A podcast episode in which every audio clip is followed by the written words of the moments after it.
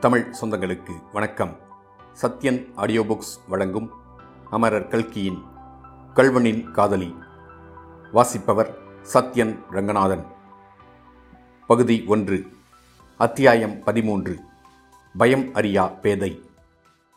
முத்தையனை police சேவகர்கள் வீதியில் சந்தித்து அழைத்து கொண்டு போனதை அச்சமயம் தற்செயலாக அந்த பக்கம் போக நேர்ந்த செங்கமலத்தாச்சி பார்த்து கொண்டிருந்தாள்.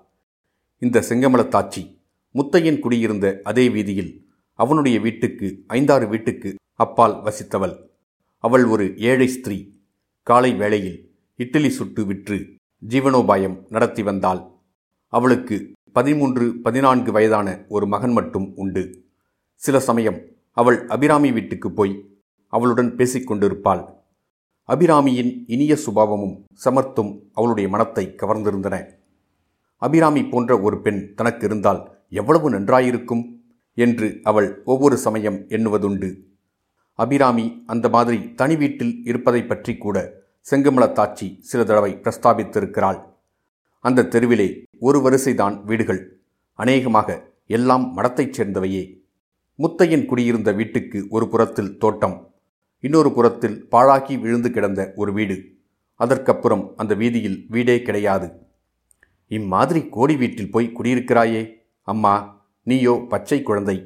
அண்ணன் எங்கேயாவது ஊருக்கு கிறுக்கு போக வேண்டியிருந்தால் என்ன பண்ணுவாய்? பேசாமல் என் வீட்டுக்கு வந்து என்னோடையே இருந்து விடுங்களேன் என்று பல தடவை சொல்லியிருக்கிறாள் செங்கமலத்தாச்சி. ஆனால் அபிராமி அதை காதில் வாங்கிக் கொள்ளவே இல்லை. பயம் என்றால் இன்னதென்று அவளுக்கு தெரியாது. மேலும் அண்ணன் முத்தையன் இருக்கும்போது அவளுக்கு என்ன பயம்? யாரால் என்ன செய்ய முடியும் அவளை? முத்தையனுக்கு இரண்டு பக்கமும் இரண்டு போலீஸ்காரர்கள் நின்று அவனை அழைத்து கொண்டு போனதை பார்த்ததும் செங்கமலத்தாச்சிக்கு சுரேல் என்றது. அவள் விரைந்து நடந்து நேரே அபிராமியின் வீட்டுக்கு வந்து சேர்ந்தாள். தாழ்பால் போட்டிருந்த கதவை இடித்தாள். அபிராமி அண்ணன்தான் வந்துவிட்டான் என்று எண்ணிக்கொண்டு சட்டென்று கண்ணீரை துடைத்துவிட்டு எழுந்தாள். ஆனால் அண்ணன் குரல் கேட்காமல் இருக்கவே கொஞ்சம் சந்தேகம் தோன்றி யார் அது? என்று கேட்டாள். நான் தான் அபிராமி. கதவை திற. என்று செங்கமலத்தாச்சியின் குரல் கேட்கவும் ஜன்னலில் எட்டி பார்த்து வேறு யாரும் இல்லை என்று தெரிந்து கொண்டு கதவை திறந்தாள்.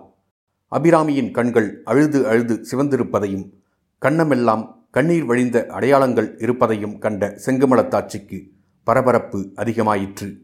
அடி பெண்ணே என்ன விபரீதம் நடந்துவிட்டதடி? அங்கேயோ உன் அண்ணனை போலீஸ்காரர்கள் அழைத்துப் போகிறார்கள். இங்கேயோ நீ அழுது அழுது கண் கோவைப்பழமாய் ஆகியிருக்கிறது. முத்தையன் என்னடி பண்ணிவிட்டான்? நல்ல பிள்ளையாச்சே! என்றாள். அபிராமிக்கு திக்கு திசை புரியவில்லை. போலீஸ்காரர்களா? அண்ணனையா அழைத்துப் போகிறார்கள்? ஏன்? எதற்காக? செங்கமலத்தாச்சி மெல்ல மெல்ல விசாரித்து அன்று நடந்ததையெல்லாம் தெரிந்து கொண்டாள். கடைசியில் ஐயோ அந்த படுபாவி சங்குப்பிள்ளையின் கண் உன்மேலும் விழுந்து விட்டதா அவன் பொல்லாத ராட்சசனாச்சே! அவனுடைய சூழ்ச்சிதான் எல்லாம். என்னமோ பொய்கேசு எழுதி வச்சு முத்தையனை போலீசாரிடம் பிடித்து கொடுத்திருக்கிறான். ஐயோ பெண்ணே உனக்கு இப்படியெல்லாமா வரவேணும்?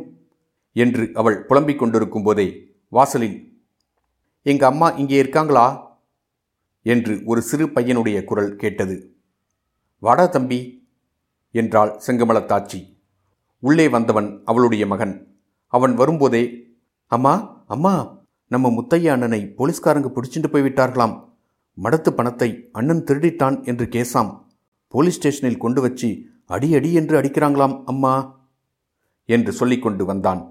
இதை கேட்டதும் அபிராமி ஓ என்று அலறி தரையிலே தலையை முட்டிக்கொள்ளத் தொடங்கினாள். செங்கமலத்தாச்சி சட்டென்று அவள் தலையை பிடித்து தன் மடியில் மேல் வைத்துக்கொண்டு அசட்டு பெண்ணே இந்த முட்டாப்பயல் ஏதோ உளறினால் அதை கேட்டுக்கொண்டு இப்படி செய்யலாமா? இவனுக்கு என்ன தெரியும்?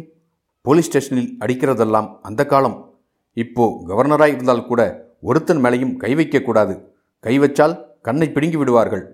இதோ பார் நீ கவலைப்படாதே. நான் வழி சொல்கிறேன். இந்த ஊர் போலீஸ் இன்ஸ்பெக்டர் வீட்டு அம்மாளை எனக்கு தெரியும். உன்னை நான் அவளிடம் அழைத்து கொண்டு போகிறேன்.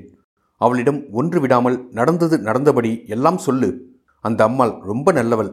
வீட்டுக்காரரிடம் சொல்லி முத்தையனை விடுதலை செய்ய பண்ணுவாள். கிளம்பு போகலாம். இனிமேல் இந்த வீட்டிலே நீ இருக்கிறது கூட அபாயம் என்றாள். இத்துடன் அத்தியாயம் பதிமூன்று முடிவடைந்தது. மீண்டும் அத்தியாயம் பதினான்கில் சந்திப்போம்.